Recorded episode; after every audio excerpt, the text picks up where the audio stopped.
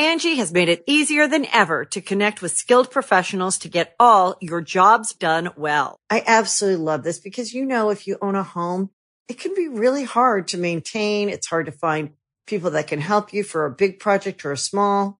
Well, whether it's in everyday maintenance and repairs or making dream projects a reality, it can be hard just to know where to start. But now all you need to do is Angie that and find a skilled local pro who will deliver the quality and expertise you need. Angie has over 20 years of home service experience, and they've combined it with new tools to simplify the whole process. Bring them your project online or with the Angie app, answer a few questions, and Angie can handle the rest from start to finish, or help you compare quotes from multiple pros and connect instantly, which means you can take care of just about any home project in just a few taps. Because when it comes to getting the most out of your home, you can do this when you Angie that. Download the free Angie mobile app today or visit Angie.com. That's ANGI.com. Hey weirdos, just a heads up that you're about to hear part 2 of our latest live show, which was at Caveat in New York City on October 31st. Yes, it's a super spooky Halloween episode for you to enjoy before fall officially ends because you ate a bunch of turkey and now it's Christmas time. Sound quality may be a little bit different from our usual episode because, of course, we were in front of a live audience at Caveat in New York City. You'll also hear us reference a drinking game, which you're welcome to play as long as that's like legal and safe wherever you are. You'll also hear us reference visual aids, and some of those you can only see by coming to our next live show, which you should definitely do. But we'll link to a few of them on popsci.com/weird. If you wish you'd come to our latest live show, well, you should come to the next one. We'll have one super soon. But you can also help us out by filling out our new listener survey. We'll have a link in our episode notes and at popsci.com/weird. And we're just looking for a little more info about where our listeners are, where they might like to see us perform live, and how we might be able to make that happen. Okay, on to the show. At Popular Science, we report and write dozens of science and tech stories every week. And while most of the stuff we stumble across makes it into our articles, we also find plenty of weird facts that we just keep around the office. So we figured, why not share those with you? Welcome to The Weirdest Thing I Learned This Week. I'm Rachel Feltman. I'm Ryan Mandelbaum. And I'm Claire Maldarelli. Wow, great. On The Weirdest Thing I Learned This Week, we start by each offering up a little tease about some kind of fact or story that we found in the course of reading, writing, reporting, training for important things, what have you. And we decide which one we just absolutely have to hear more about first. Then once we've all had time to spin our little science yarns, we reconvene and decide what the weirdest thing we learned this week actually was. Claire, what's your fact? Yes, so the 1904 Olympic Marathon included doping with rat poison, hitchhiking to the finish, and several near-death experiences. Cool. So, yes. Great. I assume really you're going to have at least one of those on Sunday. Really going to channel all of those things. Ryan, what's your fact? A mistake led to literally centuries of medical cannibalism. Ooh. We do love medical cannibalism here and mistakes. My fact is about an instrument that many thought drove its listeners to insanity and an early grave. And we're going to hear a little bit of that music tonight. So that's pretty scary. Wow. Cool. Ryan, I just feel like you should start. I don't know why.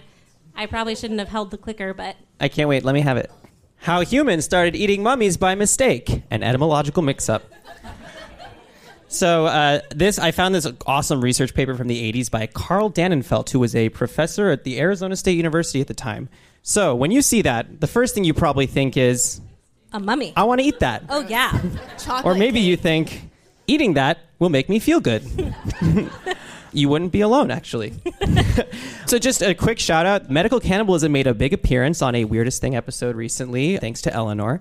And it's got a long history. People thought that humans, if you ate them, would make them feel better. You know, oh, my head hurts, I'll eat a head. And also, mummies I've always kind of played a role in medical stuff. People would eat them, rub them on themselves. They were found in drugstores literally until the Victorian era. Also, people had such a weird... nasty fascination with mummies in the Victorian era. They would steal them and then they would just unwrap them for fun. Yeah, they would have parties where it was like, you never know what might be inside. Yeah. And it was always a gross dead body. Yeah. Anyway, so now there's this long history of people using bitumen, which is, noun, a black viscous mixture of hydrocarbons obtained naturally or as a residue from petroleum distillation. It is used for road surfacing and roofing, also called asphalt. So people were using bitumen in medicine for a really long time. In fact, Pliny the Elder, he's famous. He wrote about using it for cataracts, leprosy, and gout, as well as dysentery. Greek physician Dioscorides, in his Materia Medica, described using a pitch from Albania. It was like a liquid. I don't really know what they were doing with this stuff. From what I got, either they ground it up and rubbed it on their wounds, or they just, in some sense, it was like a liquor and they could just drink it. Okay. So that's fun. And then there were these Middle Eastern physicians, Al-Kindi and Razi, as well as Avicenna, a.k.a. Ibn Sina. And so they also described using bitumen or asphalt, and they called it mumia. Mumia. Mumia. Mumia. Yeah, exactly. That's by Simi Tabal. So... Thank you. So people, they saw this word, mumia, written, and the translators tried their best. Gerard Cremona of the 12th century translated it as the substance found in the land where bodies are buried with aloes, by which the liquid of the dead mixed with the aloes is transformed. It's similar to myrrh pitch. So they're, they kind of, at first they're like, oh, mumia is just this material that's found where the dead bodies are. Then they found that, oh, maybe it's found with the dead bodies. One of the mistranslators said, it is the mumia of the sepulchres with aloe and myrrh mixed with the liquid of the human body. So things aren't looking too good. And it kind of makes sense almost because, all right, it's long been established, in Persian medicine, in Middle Eastern medicine, in Greek medicine, that bitumen is totally okay to use as medicine. And actually, if you've ever looked at a mummy, it's got gross black shit on it. And so what's actually happening is that there was this long history of Egyptians, supposedly according to the Greeks, using asphalt and bitumen to actually preserve the bodies. So that's incorrect. They looked at that and they thought, let's eat the gunk. Remember the sarcophagus goo where they opened a sarcophagus and there was it was full of red goo and people were like, let us drink it. And they were like, no. I mean, there's literally centuries of research that tells you to drink that. Drink the sarcophagus juice. It's got life juice. It's got death juice. I mean, it's got everything the body needs in there. Yeah. Delicious. But when I tell you that they're mistranslating, I mean it. They literally... I like this one a lot. The mummy found in the hollows of the corpses in Egypt differs but immaterially from the nature of mineral mummy, and where any difficulty arises in procuring the latter may be substituted in its stead. So they looked at the black gunk on the mummies, they looked at the black gunk they were using for medicine and went, that's the same thing. So they said, and then that just turned into, let's just eat the whole mummy. This one is especially good. In these sands is found momia, which is the flesh of such men as are drowned in these sands, and they're dried by the heat of the sun, so that these bodies are preserved from putrefaction and the dryness of the sand, and therefore that dry flesh is esteemed medicinable. It's an excellent accent there. Yep. Albeit there is another kind of more prestigious, that's a misspelling on my part, sorry, momia, which is the dried and emballed bodies of the kings and princes, which of long time has been preserved dry without corruption. Your accent is getting more and more Yiddish. Which makes sense. So, yeah, and just as a side note, this just eventually became okay, well, we could eat the black stuff. We could eat the black stuff on the mummies. Okay, we could eat the mummies. And then eventually it just became, we could just eat people, bro. Let's do whatever. So at this point, it's the 1500s, 1600s, 1700s, literally centuries of this went on. And people were going to Egypt and having robbing parties where they would just steal mummies, bring them back to Europe, grind them up into a powder and sell them at a premium. And people would mix it with water, rub it on themselves, drink it. But eventually the Renaissance doctors were like, that's really gross. I found a couple quotes where in one of them, the guy just says it's literally cannibalism. And then a guy tried it, and he ended up deciding that it was a wicked kind of drug. Doth nothing help the disease. And he also said that he got quite sick when he tried to have it. So It started to fall out of favor once people were like, this is really gross. The epilogue of this is that up until like the 1970s, it would still appear in important medical journals as like a treatment.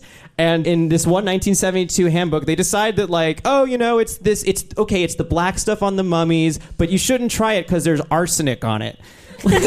Like that was the conclusion. Like, oh, okay, like don't eat the dead bodies, but just like you might get a little poisoning, so don't eat them. Anyway, that's how they ended up eating mummies by mistake. Great. I love it. A gunky Halloween tale. Thank you. Yeah, it's because of Halloween. It's like spooky. We're going to take a quick break. I almost forgot.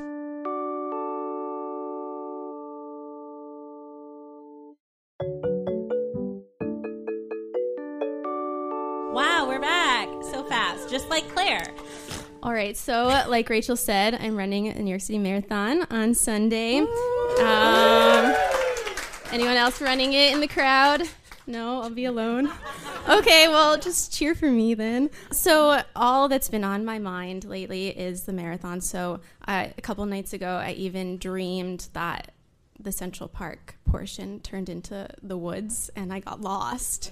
And all the other runners seemed to know all the shortcuts, and I was like, I didn't prepare for this. So I was able to figure out a fact that has to do with marathoning, because that's all that's on my mind. So as you may or may not know, I don't know if you obsess over marathon things, but there's been some really exciting things happening in distance running lately. This past month, on a super flat course in Vienna, Austria, Kenyan distance runner Eliud Kipchoge became the first person in the world to run a marathon in under 2 hours. He ran it in 1 hour, 59 minutes, and 40 seconds. The achievement was this really big end result of millions of dollars, countless coaches, scientists, world-class athletes, and many volunteers, because prior to this, people thought that running a 2-hour marathon was basically impossible, like something that was this human potential barrier that we couldn't pass, similar to the 4-minute mile, which was broken. And so now people think that maybe more people will now break it. So to break it, they've pulled out all these scientifically perfect things to get this extreme feat of marathon perfectionism. He had pacers, which were in this like pyramid-like formation that kept him from having any draft and whatnot. And then he even had lasers that the pacers had to stay on to make sure that they were going at his 4-minute, 34-second per mile pace. I will not be trying for that, but something to strive for, but close. Yeah, okay. Instead of a laser, you'll have me throwing Sour Patch Kids. Sour Patch Kids. Anyway, so he had all these great, amazing things, and we've really come to basically understand what the human body needs to sort of run at a fast pace for a long time, and we really understand how our muscles work and everything like that. It's just a ton of spaghetti. This is true. Linguini. I mean, it's absolutely Linguini. True. So we've come a long way, though, and I would like to compare this feat of perfectionism to the 1904 Olympic Marathon. It's quite different. I love number 3. He just looks like... Oh, we'll get to number 3. He doesn't know what he's doing. We'll get to him. All right, so let me set the stage. It's 1904. We have had... This is our third Olympics ever, third marathon ever, in terms of, like, you know, big marathon event. And the first two, the first one in Greece, second one in Paris, went really well. A+, super good job, smoothly done. Now, 1904 happens, and it was set to take place in Chicago, which is much cooler temperatures than St. Louis, but also they were planning the World's Fair in 1903 in St. Louis, and they couldn't get their acts together fast enough, and so it turned into a 1904 World's Fair, and they were like, well, we can't have two major events, like, there's too much competition, so St. Louis was like, we want the Olympics, and Chicago was like, fine. I guess. So this whole marathon route was planned for Chicago. Now it's in St. Louis, much smaller city, rural area, spread out, middle of August. Okay, this brings me to my first comparison. I would like to compare Kipchoge. Now he Eliud Kipchoge, he had his marathon course chosen in Vienna because in October it was prime conditions. It was either between 45 degrees Fahrenheit or 50 degrees Fahrenheit, such that if it wasn't that temperature, they were just going to postpone it because they were like, we need things to be perfect. We must run under 2 hours. And as scientists have noted, if you start a marathon at 70 degrees Fahrenheit, they actually tell race officials to consider not doing it because it's dangerous for the participants to have their body temperatures heat up over those 26.2 miles. In St. Louis, they decided to start the event at 2 p.m. I'll be starting at 9:40 a.m. The elites before me will be starting at 9. It'll be 50 degrees, hopefully. In St. Louis, though, it was 90 degrees out. And 100 degree real feel humidity level, so things were just primed to go sour. Now, I pulled this from the St. Louis Dispatch from August 28th, 1904, and it is a hand-drawn map of their route. It starts at Francis Field, which I think still exists today, and they're going to do 5 laps around the field, then go out into the streets of St. Louis and go into rural areas, come back through that, do a little loopy thing, and then come back to Francis Field for the conclusion. That doesn't sound bad, but it gets bad. There were 32 athletes that the Olympic Committee convinced to run this event in 90-degree weather for 26.2 miles in the middle of a world celebration where other people were eating hot dogs and popcorn. Only 14 of those runners actually finished the race, but there's a handful that I would like to pick out specifically. First up is John Lorden. Now, I could not find a good picture of him on the internet, so you'll just have to imagine. White guy, tank top, split shorts. You get the picture. I don't know if there were split shorts back then, but there should have been for running purposes. He was a favorite for good reason. He won the Boston Marathon the year prior, a very big deal, and he was quoted in a book about the 1904 Olympics at the time saying, quote unquote, "I am in great condition this year. Never felt better in my life." Okay. Next up, we have Fred Lorz, and that's him. He was from Boston, and he was a bricklayer who trained at night, and he, quote-unquote, qualified by running a 5-mile race. The marathon is 26.2 miles, but okay, whatever. So he's ready to go. And then next, we have Felix Carvajal. Rachel, you remember him?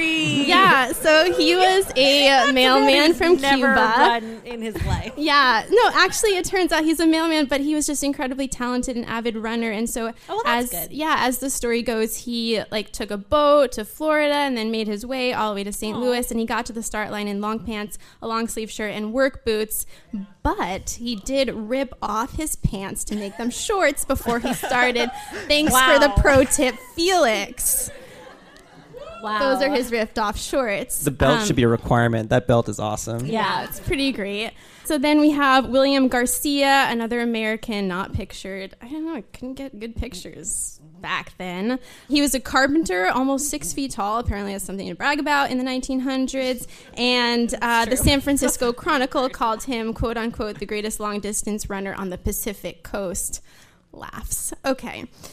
Next, we have Thomas Hicks. He's my favorite. Not much was said about him other than he trained well and was just nervous about the hills because he trained on flat ground. Much more to come from him. The gun goes off. As suspected, John Lorden takes the lead, and he's off to a great start. He does his 5-mile loops. Some would say a little bit too fast. They tell you not to do that in a marathon because it's a marathon, not a sprint. And he gets 2 city blocks. Stops, starts vomiting, and was like, screw this heat. I am out. I don't care if I was in the best condition of my life. Maybe he wasn't. I don't know. He's done. Back to Kipchoge. He had a team of pacers who every 5K would be on a running bike, hand him a water bottle, he would grab it, drink whatever he wanted, and throw it down. And they did this because scientists figure out that every 5K is the optimal time to hydrate. So in the 1904 marathon, they had one water station. It was a well, and it was at mile 12. And it wasn't like, here's the well, but we've already have these cups of water for you and you can just grab one. It was self-service. According to one account, quote unquote, the visiting athletes were not accustomed to the water, and as a consequence, many suffered from intestinal disorders. So, but also, like, a lot of marathon runners get diarrhea because the blood flow is going away from your digestive system. So maybe St. Louis was unfairly maligned. You know what? That's a great point, Rachel. We should really consider that. William Garcia is trotting along, and he thinks he's doing great, but he starts coughing blood. Oh. And he can't drink water, and so he just keeps coughing up blood. And as it turns out, the path that they chose for these rural areas, they were in fact rural, the roads weren't really roads for pedestrians. They were for cars or for horses. And so all these cars were traveling along with them, trying to, you know, relay the race back to participants, back, you know, to like be able to say what happened. And so they kick up so much dirt that it gets into William Garcia's lungs and he's coughing up blood. And so he's like, I'm out. I'm done. I'm calling it a day. He takes a car for emergency medical help. So that brings us back to Felix Carvajal. And now I could not confirm this fact, but I just really wanted to mention it anyway, just because I don't know. I couldn't believe it. It was just crazy. Apparently, he didn't bring any of his, you know, like early 1900s Gatorade or gel packs. So he ate some crab apples on the way. His stomach got sick, which now I'm considering Rachel's hypothesis that maybe it was just his like runner's also, like, trots diarrhea. I wouldn't say crab apples are good marathon food. Agreed. Yeah. Yeah. So he's out, even though his newly minted shorts were, you know, helping him along the way. He's like, I'm done. I'm out. So that leaves us with Fred Lorz and Thomas Hicks. And this just gets to the good part. So Fred Lorz, he's at mile 9 and he's extremely dehydrated and he's just simply cannot make it to the well. He's like, I just can't. So he says, screw this. He calls a cab, essentially. And the cab comes and picks him up and he starts taking it back to the finish. Now, I want you to remember this. He's in a car, okay? He has quit the race and he is now in a car. Okay. Thomas Hicks, the champion of the race. He's at the 16-mile mark. He has a super strong lead, but his body is breaking down. He has severe dehydration. I wonder why.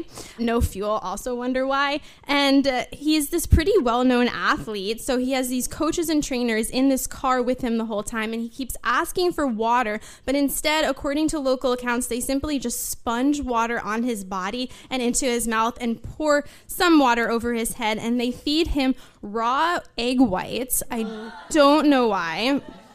Protein, maybe, anyone's guess. And then on top of that, his trainer gives him rat poison, also known as sulfate of strychnine. So strychnine is really bad.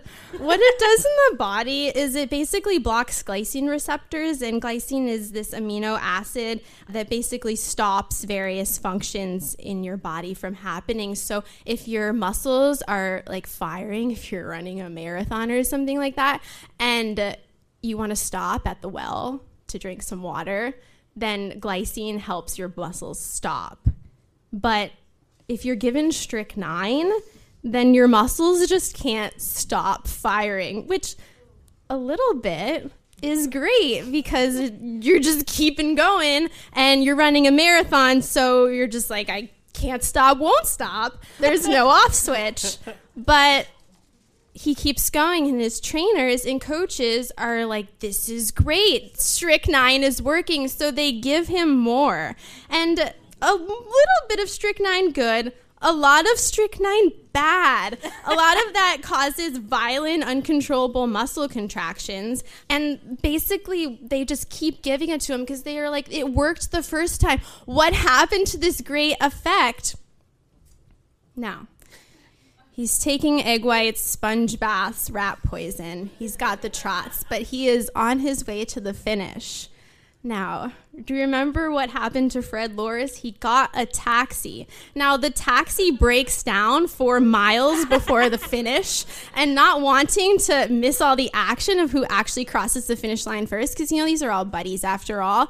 He's recovered. He didn't have any strychnine. So he starts trotting along the course to the finish to get to the race's end. But when he gets close, everyone starts cheering for him because they think that he is winning the race. And he is like, screw it, I'm running. I'm going for the finish. He gets to the end, and all the racer officials are like, Fred Lorz, you have won the marathon. Congratulations. Here is all your rewards. And a bit later, rat poison, dehydrated, egg white fed Tom Hicks staggers to the finish. Aww. And sees Fred Lorz.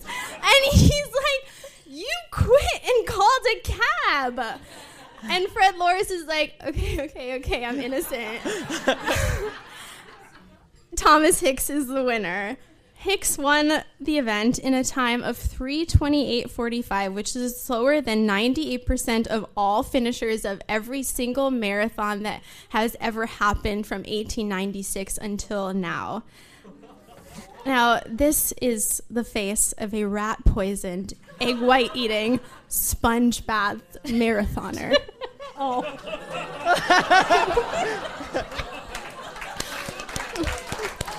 I think that if Thomas Hicks had all of Kipchoge's help, he could have broken 2 hours.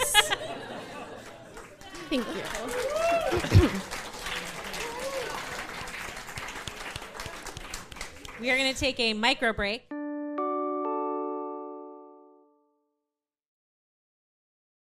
Listen to the world around you. What can you hear right now? A coworker chatting on the phone? A car driving past on the street? The hiss of steam pipes heating a building? Now think about all the sounds that happen on Earth every day. Bats screech overhead, howler monkeys, well, howl, and blue whales bellow below the ocean. Thunder claps while sand dunes sing, and rockets launch to planets where our own voices would sound different.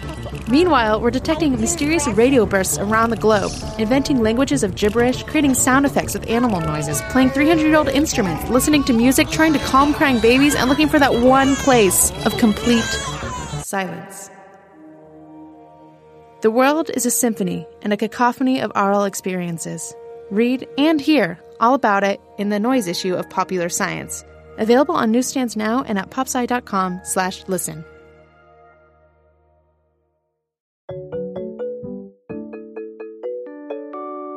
Everybody knows that glass harps were invented by Sandra Bullock in the year 2000.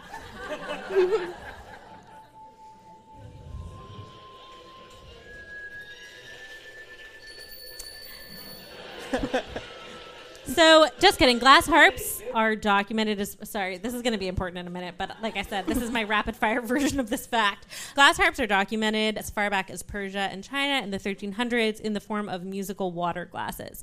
But they were popularized in Europe by an Irishman named Richard Pockrich in the 1700s, though he sadly perished in a fire along with his water glasses. But this isn't a story about Richard, or I'm sad to say, about Sandra Bullock.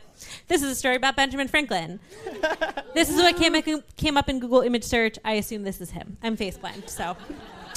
It's on a recent episode of Weirdest Thing. Take a listen. In the 1760s, Franklin invented a mechanical version of this glass water harp called the glassy chord. Then he promptly realized that was a really dumb name, especially for a device that he claimed produced incomparably sweet tones. So he pivoted to calling it an harmonica, which was based on the Italian word for harmony and actually predates the instrument we now call the harmonica by 60 years. Basically, he took the water glasses, turned them into bowls, flipped them on their sides, put them on a kind of spindle, and then you used a foot pedal to turn them. So because of the positioning and because the turning was now mechanized instead of your finger turning around the glass, it meant you could play multiple notes at once. So you could actually play 10 ringing notes simultaneously. And it wasn't just a novelty. Many composers, including Beethoven and Mozart, wrote pieces for the instrument, which we'll get to in a minute. And it also fit really well with the art scene in Germany in that period of time. They were getting off of the kind of like Sturm und Drang, like dur, dur, dur, and were like more like soft boy sad songs that could have multiple emotions in like one song. So something with a very ethereal quality was really in vogue. It was part of the zeitgeist, if you will. But why did it fall into oblivion by the 1830s? Well, the music wasn't just pretty, because many people also believed the notes of the harmonica had a strange power that could be used for good or evil, dun, dun, dun, to heal you, or to drive you to insanity in an early grave. So Franz Mesmer, which is... yes. Where the word mesmerism comes from, which I did not know. So he was a German doctor who developed the concept of animal magnetism or mesmerism, which is basically he thought like every living thing had a natural something flowing through it, some kind of life force. What was it? Don't ask him. He's just the mesmer guy. And you could manipulate it with either like magnetic interventions or a lot of things that fall under what we'd now consider hypnosis, and that you could use this to cure various ailments. And he often played the harmonica as part of his treatment because he felt it had a kind of like in tune with your vibrations, hypnotizing you kind of quality. And Franklin himself believed that the instrument could be used as a health treatment. He also told people to sit around naked for a couple hours every day because he thought baths were too bracing. Take everything he says with a grain of salt. But in 1772, he actually worked with a Polish prince's wife who suffered from melancholia, otherwise known as having a husband who's a dick. But she said she was ill and he was really kind to her. He was a dog. So he was like, let me play the harmonica for you, you poor young lady. And she said the music made a strong impression on her and she started to cry. And then Franklin sat by her side and looked in her eyes and said, "Madame, you are cured." And she was like, okay.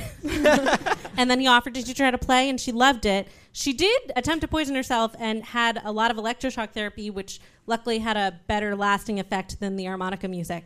But at the time, she really thought the harmonica had just done wonders for her and her dick of a husband, which leads us to the darker side of the instrument's supposed powers. So first of all, Mesmer's experiments were all really shoddy, and even at the time when people were doing a lot of weird stuff, like eating mummies, people were skeptical of his work. So his association with the harmonica like actually did not help its reputation.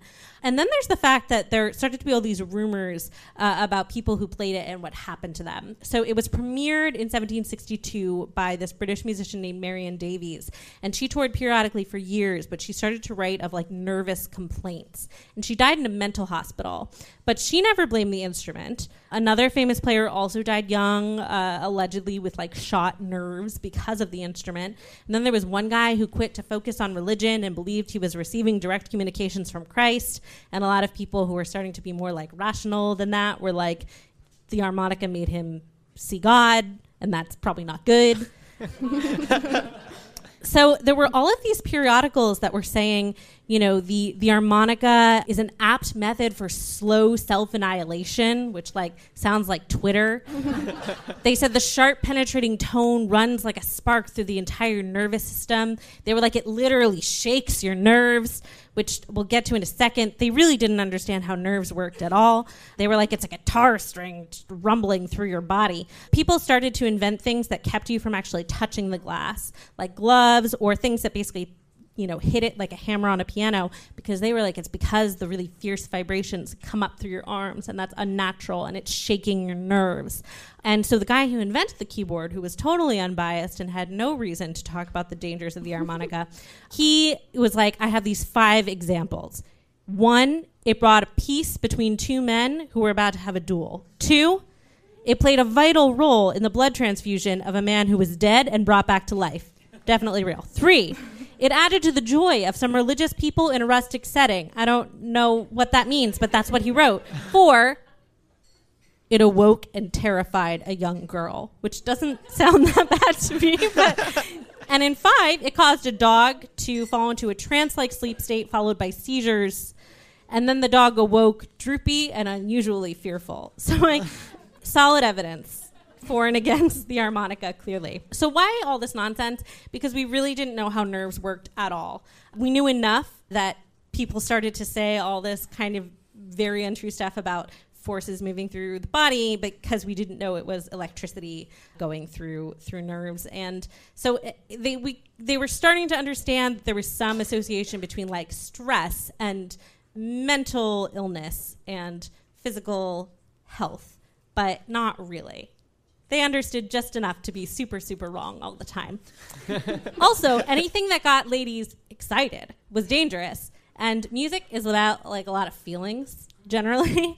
And a lot of women played the harmonica because it was this very ethereal thing that required a delicate touch. It's actually quite possible to like break it while you're playing it if you get too intense.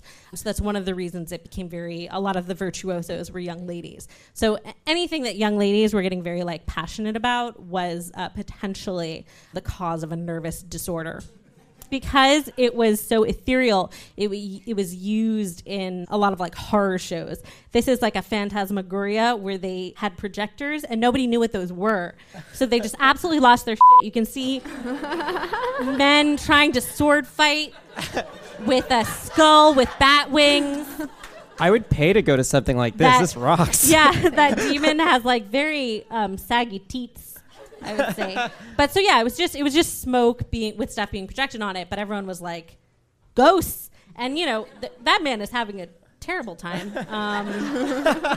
So because the music at these shows and seances was often the harmonica, people were like, oh, so it can raise the dead. Dangerous. And there's no evidence that players died unusually young. Some people will now be like, oh, you know, actually it was that they got lead poisoning. But the thing is that there was lead in literally everything. And it's not like people were licking their very expensive glass instruments. So there's no reason to think that harmonica players got any more lead exposure than anyone else who were like throwing lead powder on their faces all the time and eating off of lead plates. The thing is that they were like, they got a bad reputation. The musical taste changed. They were also really expensive and fragile and impossible to amplify to suit the large halls that were increasingly being used to entertain. You know, we were getting away from chamber music. So that just meant that they weren't in vogue anymore. They did have their return. In the 80s, this guy named Dennis James became really fascinated with the harmonica, and the only one for sale at the time was $1.5 million. So instead he spent years like having one rebuilt based on all of the specifications he could find, and it took a lot of trial and error. It also took him years to teach himself how to play, but now we can hear the spooky tunes. And this is one of the pieces that was actually composed for harmonica. And it is very, very beautiful. According to Dennis James, he has identified 12 separate parts of each finger with unique sounds. And that even the hand position and the angle that he approaches the glass can affect the note. It's basically like playing a string with a bow and water is the rosin. So it is a really intricate and beautiful instrument. And has a spooky past, but only in like a fun, silly way. So yeah, I love it. Yeah, that slapped hard. Thanks, yeah. Ben Franklin. Yeah, and that's it. All right, very quickly, the weirdest thing we learned this week, was it Haunty Franklin tunes? All right. Was it eating people? Was it the show that was the St. Louis Marathon? Oh, my gosh. Nicely done. Oh, my gosh. Claire's the winner, and she's going to be the winner on Sunday. I don't know how the New York Marathon works, but I'm sure she's going to win it. So. The Weirdest Thing I Learned This Week is a Popular Science podcast. We're available on all major podcast platforms, so subscribe wherever you're listening now. And if you like what you hear, please rate and review us on iTunes. It helps other weirdos find the show. You can buy our merch, including Weirdest Thing t-shirts, tote bags, and mugs at popsci.threadless.com. Our show is produced by all of our hosts, including me, Rachel Feltman, and our editors, Jess Bodie and Jason Letterman. Our theme music is by Billy Cadden. If you have questions, suggestions, or weird stories to share, tweet us at weirdest_thing. Thanks for listening, weirdos. Angie has made it easier than ever to connect with skilled professionals to get all your jobs done well. I absolutely love this because, you know, if you own a home, it can be really hard to maintain. It's hard to find people that can help you for a big project or a small. Well, whether it's in everyday maintenance and repairs or making dream projects a reality, it can be hard just to know where to start. But now all you need to do is Angie that and find a skilled local pro who will deliver the quality and expertise you need. Angie has over 20 years of home service experience, and they've combined it with new tools to simplify the whole process. Bring them your project online or with the Angie app, answer a few questions, and Angie can handle the rest from start to finish, or help you compare quotes from multiple pros and connect instantly, which means you can take care of just about any home project in just a few taps. Because when it comes to getting the most out of your home, you can do this when you Angie that. Download the free Angie mobile app today or visit Angie.com. That's ANGI.com. Pulling up to Mickey D's just for drinks? Oh yeah, that's me. Nothing extra, just perfection and a straw. Coming in hot for the coldest cups on the block. Because there are drinks. Then there are drinks from McDonald's. Mix things up with any size lemonade or sweet tea for $1.49. Perfect with our classic fries. Price and participation may vary. Cannot be combined with any other offer. Ba-da-ba-ba-ba.